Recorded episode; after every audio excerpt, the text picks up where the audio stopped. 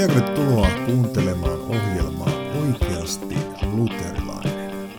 Tänään jatkamme sen etsimistä, mikä voisi olla luterilainen ajatus suhteessa teologian opiskeluun. Nyt väitin edellisessä osassa, että yksi keskeinen ongelma akateemisessa teologiassa on se, että kokonaisuus pirstaloituu, kun taas teologia tulisi nähdä kokonaisuutena. Mitä oikein tarkoitan? Ongelma on se, ettei nähdä kokonaisuutta. Nyt voit ajatella teologiaa mielessäsi kuin suurena katedraalina. Tuo valtava, kaunis rakennus on rakennettu suuresta joukosta pieniä kiviä. Katedraalin kantavat pylväs- ja tukirakenteet muodostuvat pelastushistoriallisista tapahtumista. Ja jokaisella kivellä on kokonaisuudessa oma paikkansa. Jokainen kivi on yhteydessä toiseen. Ja vaikka ne olisivat aivan eri puolella tuota valtavaa kirkkoa, ne yhdessä kannattelevat kokonaisuutta ja liittyvät siihen. Nyt akatemialta voi puuttua täysin tämä kristinuskon maisema kokonaisuuteen. Kun rakenteet murtuvat, mielen maisemassa koko rakennus sortuu kasaan. Entinen katedraali on enää irrallisista kivistä muodostunut valtava röykkiö. Kirkon kokonaishahmo ja muoto, sen rakenne on kadonnut. Jäljelle jää enää kivet, jotka näyttävät vain samalta kivilajilta kuin muutkin lähiseudun kivet. Sitten teologian tutkija tulee kivilouhokselle katedraalista mitään tietämättä ja valitsee mieleisensä kiven. Sen hän tekee täysin omista lähtökohdistaan, koska hänellä ei ole käsitystä katedraalista. Ja tässä tutkijan maailmassa rakennus on sortunut tai sitä ei ole koskaan hänen mielessään ollutkaan. Hän voi paneutua yhteen kiveen ja olla sen supertietäjä ja tuntija. Yhden kivilouhoksen kiven superasiantuntija. Mutta samalla hän voi olla täysin ulalla siitä, mikä mahtaa olla tuon kiven paikka kristillisen uskon katedraalissa. Asia ei useinkaan ole ihan yksinkertaista, mutta tämä antaa hyödyllisen työkalun pohtiessa akateemista teologiaa. Olisi hyvä ottaa varteen ja talteen se, mikä on hyvää, mutta samalla on tarpeen käsittää, että ei professorilla välttämättä ole hajuakaan katedraalista, ja siksi hän ei ymmärrä kiven pohjimmaista merkitystä. Tämä onkin nähdäkseni yksi keskeinen seikka, joka akatemiassa ei usein toteudu. Kristillinen oppikokonaisuus tulisi nähdä yhtenä ja jakamattomana kokonaisuutena. No tästä todellisuudesta on käytetty erilaisia kuvia. On saatettu kuvata asiaa, että se on kuin Kristuksen yhteen kudottu ihokas, jota ei saa repiä. Sitä on käytetty kuvana siitä, kuinka kristillinen oppi ei ole nippu irrallisia totuuslauseita, vaan ehyt, jakamaton kokonaisuus. Kun Kristusta naulittiin ristille, niin Rooman sotilaille tuli ongelma. Kun hankala ja verinen pyövelin työ oli ohi, naulat kiinni ja risti pystyssä, oli edessä miellyttävämpi vaihe, jäämistön jako. Asusteiden jako neljän kesken oli helppoa yhtä lukuun ottamatta. Mutta ihokas oli saumaton, kauttaaltaan, ylhäältä asti kudottu. Sen tähden he sanoivat, älkäämme leikatko sitä rikki. Näin evankelista meille kertoo. Valitettavasti Jeesuksen varsinaiseen jäämistöön ja elämän työhön ihmiset ovat usein suhtautuneet tyhmemmin kuin sotilaat ihokkaaseen. Kaikki tunnemme hokeman, uskon, mutta niin kuin kirkko opettaa. Tällainen vaikuttaa olevan yhtä helppoa kuin jos sotilaat olisivat miekan terällä riipineet ihokkaan riekaleiksi. Siinä tapauksessa heiltä olisi pitänyt kysyä, että mitä ihmettä te teette ihokkaan palasella. Saadaan käyttää myös kuvaa oppiruumista. Ruumissa jokaisella jäsenellä on oma paikkansa. Ruumis ei ole irrallisia paloja, jotka liimataan keinotekoisesti yhteen, vaan se on tietty kokonaisuus, jossa tarvitsee olla tietyt asiat, jotta se voi toimia. No, monista syistä tässä maailmassa ruumis ei usein toimi siten kuin pitäisi. Ihminen voi vaikkapa halvaantua vakavasti, mutta olla silti hengissä. Sydän silti sykkii. Jos tätä vertaa kristilliseen oppiin, niin voidaan ajatella, että jokin ydin voi säilyä hyvin halvaantuneessakin tilassa. Mutta se mihin pyritään on tietenkin, että on ruumis ja että voidaan liikkua. Ja tätä kuvaahan Paavalikin käyttää juuri perustellen, miten ollaan toinen toistensa jäseniä. Näin siis myös kristillisessä opissa. Usein on myös ongelma, että keskustellaan jostakin opin kohdasta, mutta ei käsitetä, miten se liittyy koko oppiruumiiseen. Ja siten voidaan päätyä omituisiin sfääreihin. Ja siksi kirkollisessa mielessä on tärkeää hahmottaa tätä teologian kokonaisuutta. Kukaan ei voi olla kaikkien ruumiiseen kuuluvien asioiden erityisasiantuntija – mutta hoitoa ja käsittelyä auttaa se, että ymmärtää sen kiinnekohdan ja erottamattoman siteen muuhun ruumiiseen. Ruumiissa voi olla tärkeämpiä ja vähemmän tärkeitä osia, kuten kynsi ja sisäelin eivät ole merkitykseltään yhtä tärkeitä.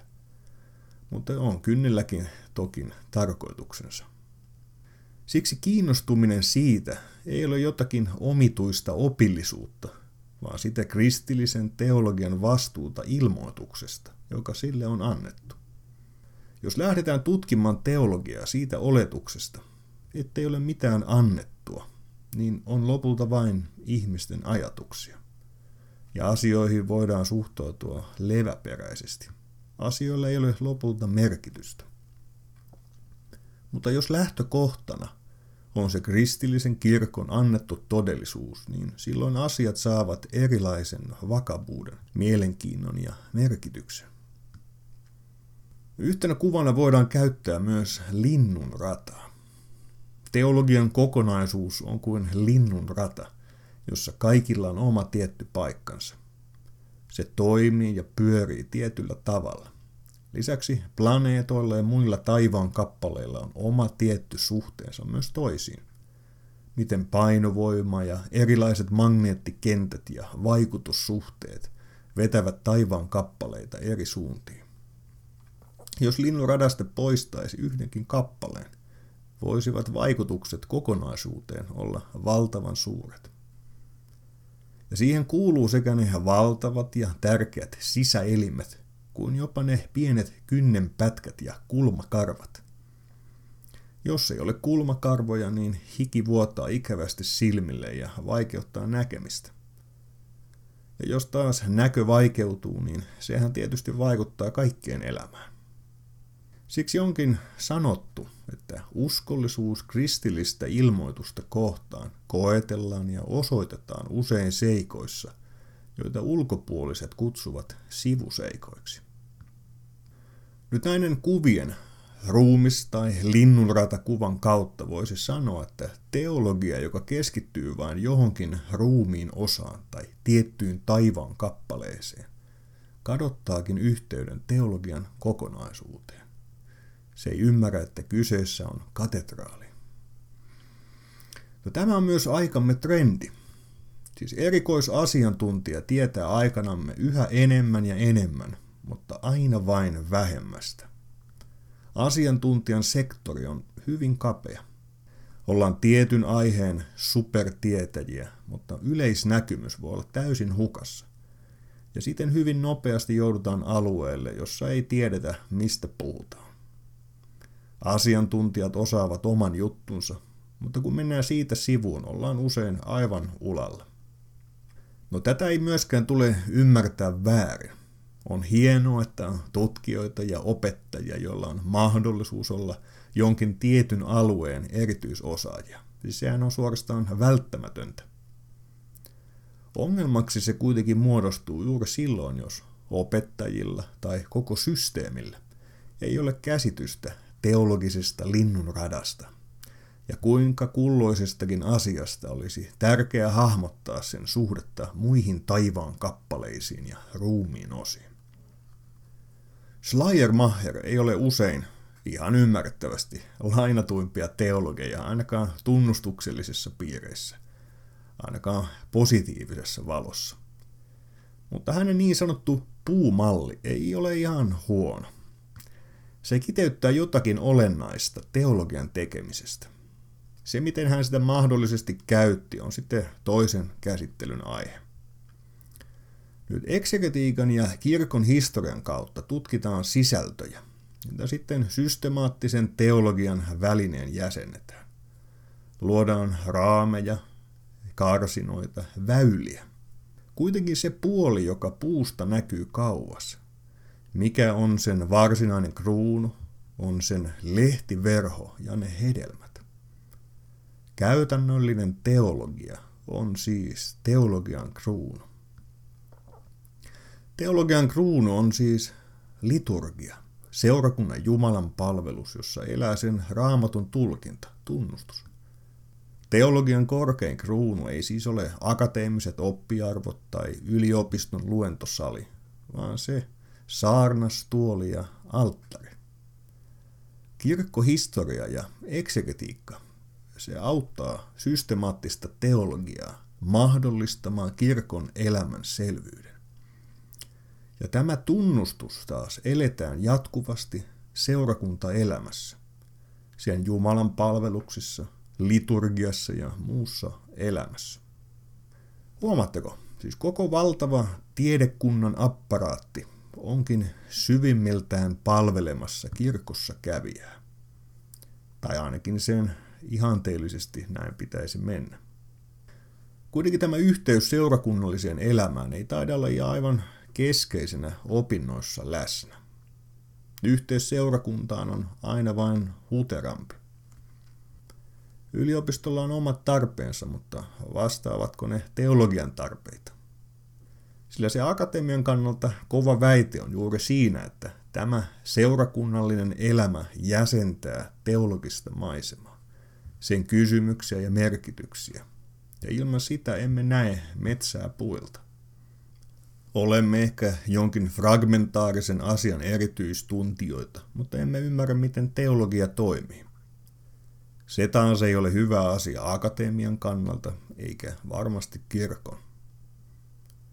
Ehkä juuri ajallemme kuvaavaa on se, että jokaisella teologisella aineella on oma johdantokurssinsa, eikä yhtään, yhtään johdantoa ylipäänsä teologia.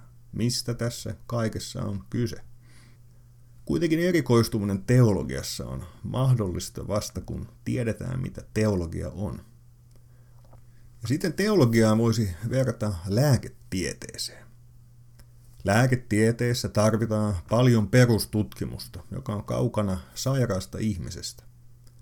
Lopulta kuitenkin kaiken tulee niveltyä ja tähdätä siihen, että sairaudet ymmärretään oikein ja niihin löydetään todelliset ja tehokkaat parannuskeinot. Ilman sairaaloita ja hoitoa lääketiede olisi kuitenkin hyvin kummallista. No vastaavasti teologiassakin tarvitaan paljon sellaista, mikä tapahtuu kammiossa, eli teoreettista opiskelua, alkukieliä, asioiden pohtimista ja perustelemisen kykyä. Mutta tällä on merkitystä ja mieltä vain silloin, kun on olemassa todellista kristillistä uskoa ja kristillinen seurakunta, jota sanalla rakennetaan. Ilman tätä teologia muuttuu puuhasteluksi, jota on jopa yliopistossa hyvin vaikea perustella. Pitkään on käyty keskustelua siitä, olisiko kirkolle parempi se, että pastorit koulutettaisiin seminaareissa.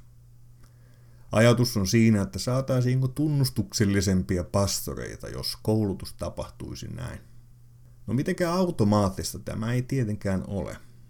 Myös kirkon teologinen perusta voi rikkoontua ja sen omissa koulutuskanavissa voi olla epäkelpoa teologiaa. Siis jonkin kuvan käydystä erilaisista painotuksista saa, jos jaksaa tutkalla vaikkapa kirkon koulutuskeskuksen erilaisia painotuksia eri aikoina. Yliopiston näkökulmasta on mielenkiintoista, että myös filosofia on ongelmissa. Ajassa on välillä vaikeaa löytää tilaa metafyysisille pohdiskeluille. Siitäkö myös johtuu se, että käsitys tieteen filosofisista edellytyksistä on usein luvattoman heikko.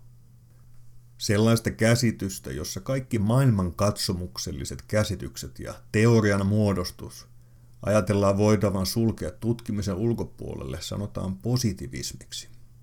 Tieteen filosofiassa tämä on nykyään torjuttu. Positivismi on kuollut, mutta elää silti monenlaisena zombina erilaisissa akateemisissa ympyröissä ja kattaa siellä voileipäpöytiä. Nyt se klassisen teologian väite on, että ne suuret, perimmäiset kysymykset annetaan sinulle yhä uudestaan liturgiassa. Siis yhteydessä seurakuntaan. Voit olla tästä mitä mieltä tykkäät, mutta klassista teologiaa on mahdotonta käsittää ilman tätä. Teologia liittyy tietenkin seurakuntaan. Ihminen istutetaan taas sinne kirkon penkkiin. Sitä se teologian kysymys onkin, että onko mahdollista luoda linkki yliopiston ja kirkon välille, vai onko se nykyään vaikeaa, jonkin ajan tutkimussuunnan papereissa. Antaisiko seminaarin vapaus kuitenkin enemmän teologian kouluttamiseen? Ja filosofia on teologian opiskelun kannalta myös sikäli merkityksellistä. Se lähtee siitä havainnosta, että täysin huolimatta siitä, millaisina mahdollisesti ajatuksia pitää, niin filosofit ja filosofiat ovat vaikuttaneet ja vaikuttaa laajalti teologiaan. Tämän vuoksi on erityisen hyödyllistä hallita edes jotenkin länsimaisen filosofian peruspiirteitä. Aatehistorian ja filosofian tutkailu voi olla monenlaista. Välillä se käy suuresta huvituksesta, välillä taas ei voi kuin ihmetellä sfäärejä. Ja välillä se on kuin valtava teologian temppeliin liittyvä pakanain esipiha, joka ei kuitenkaan ihan hahmota sitä katedraalia. Itselläni yksi tärkeimpiä oivalluksia on ollut se, että yleensä kunkin ajan teologian taustalla vaikuttaa jokin filosofia. Siten tietyn ajan teologian ymmärtäminen tulee suorastaan joskus mahdottomaksi kovin syvällisesti, ellei nähdä taustalla vaikuttavia filosofioita. Ja ihan sama juttu on jo oikeastaan raamatun lehdille. On ymmärrettävä jotain esimerkiksi gnostilaisuudesta. Muuten menee Paavalin kirjeistä jotakin ohi – koska hän tiettyjä käsityksiä vastustaa. No tämä ei tarkoita, että tarvitsisi olla itse kauhean innostunut gnostilaisuudesta.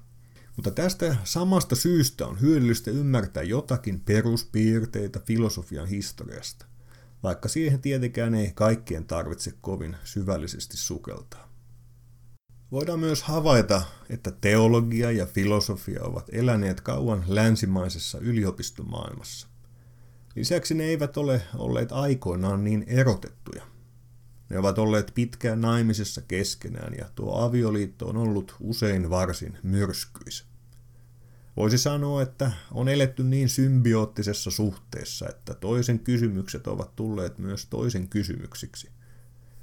Filosofian ahdistus automaattisesti myös kirkon ahdistukseksi. On sanottu, että teologia on pysyvästi asetettu elämään rinnakkain filosofian kanssa. Siten olisi onnellista, jos teologian ja filosofian kesken vallitsisi ystävyys, yhteistyö ja jopa keskinäinen avunanto. Kuitenkin niiden välillä on ollut jatkuvasti riita.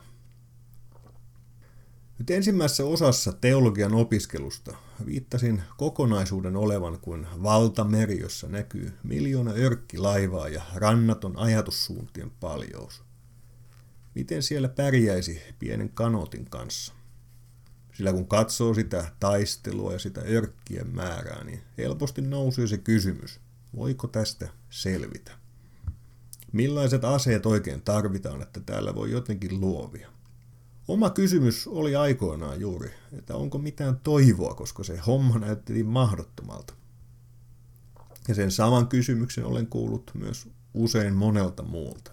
Jos olen teologi tai pastori, pitääkö tietää kaikki? Ja siksi se riemullinen asia osaltaan on, että ei tarvitse tietää kaikkia. Ja lopullisesti asioita ei saa koskaan haltuun on luvallista ja oikein monissa kysymyksissä nostaa hattua, kuten Lutherin kertaan tehneen. En tiedä, mutta jatkan matkaa. Ehkä se myöhemmin avautuu. Voi olla oikeastaan aika tervehdyttävä havainto ymmärtää oma rajallisuutensa ja kyvyttömyytensä. Jos tulee sellainen illuusio, että oman osaamisensa ja ymmärryksensä varassa kaikki on, niin kyllä se käsitys tavalla tai toisella aikana romahtaa, vähitellen tai myllerryksissä. Kuitenkin voi tehdä valintoja, mihin keskittyy. Itse saan aikoinani sellaisen neuvon, että selvitä itsellesi kysymys raamatusta ja traditiosta, kaste ja ehtoollinen sakramenttiteologia ja vanhurskauttamiskysymys. Kun näitä pohtii, niin muut kysymykset voisi aivan hyvin jättää syrjään. Niihin ehtisi kyllä paneutua. Ja ne oikeastaan seuraavat usein automaattisesti.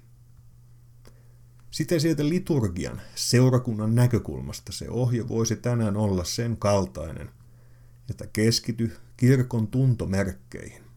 Sana, kaste, ehtoollinen, rippi, virka, rukous, ristin kantaminen.